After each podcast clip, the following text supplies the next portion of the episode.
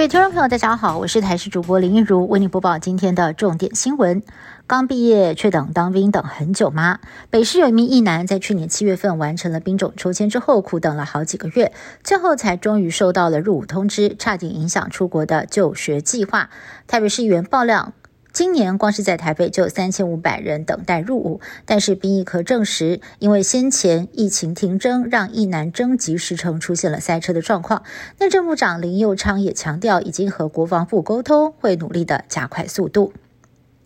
新竹县竹北市公所在今年一月份拍板，不排付普发六千元民生纾困金给涉及在竹北市的所有市民，当时还一度引发了迁户口之乱。竹北市公所也在今天公布了民生纾困金的领取方式，规划三种管道，让受惠的二十一万市民都能够方便请款。首批这块在十五号前就能够入账了，比中央普发六千元还来得早，让不少的市民相当的开心。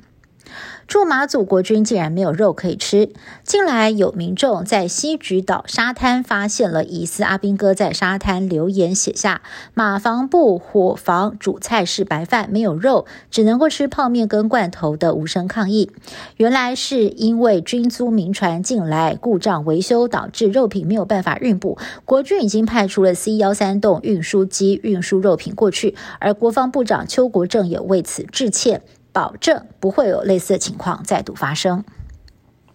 在东京奥运踢下铜牌、有国民女友称号的跆拳道女将罗嘉玲，近日参加美国公开赛五十七公斤级赛事，却因为在过磅的时候体重多了零点一公斤，判定失格。她的教练刘聪达事后在脸书上 po 文道歉，但内容写到嘉玲的心存侥幸，没有多降一点，想说可以跟国内一样。裸棒引发了网友批评是谢责。台大永后丁妹直言，团队犯了不看比赛规则的低级失误。更有人翻出十年前跆拳道国手杨淑君在亚运也因为电子袜不符合资格失格的黑袜事件，教练当时也是刘聪达，而他的道歉 Po 文在上午已经改为非公开状态。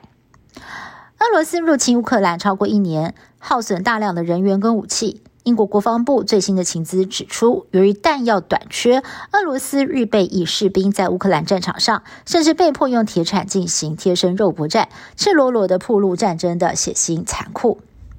美国喜剧演员克里斯·洛克在去年奥斯卡金像奖颁奖典礼上遭到影帝威尔·史密斯打耳光，引发了轩然大波。沉寂将近一年的克里斯·洛克在五号首度在个人的脱口秀上回应这件事。克里斯洛克认为，虽然当时他对威尔史密斯的妻子杰达的光头开玩笑，但是威尔史密斯并不是针对他，而是将妻子公然外遇的怒火发泄在他的身上。不过，，Will Smith 对这件事情还没有做出任何的回应。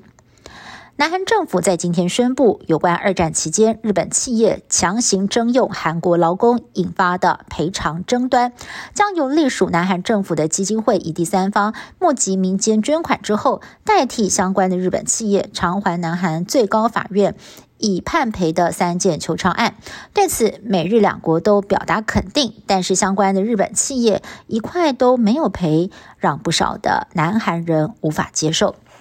以上新闻是由台视新闻部制作，感谢您的收听。更多新闻内容，请您持续锁定台视各界新闻以及台视新闻 YouTube 频道。